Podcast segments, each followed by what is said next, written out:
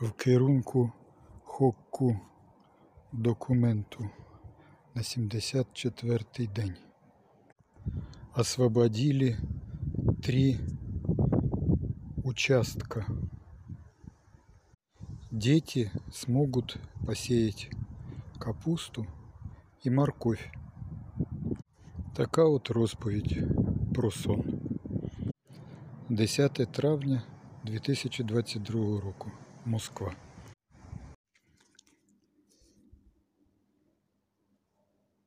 Інтимно історичне.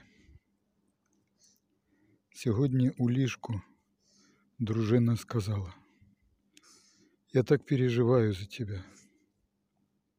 Я чувствую себя немецкой женщиной в Берлине 33 года, у которой муж еврей. 5 травня 2022 року. Москва.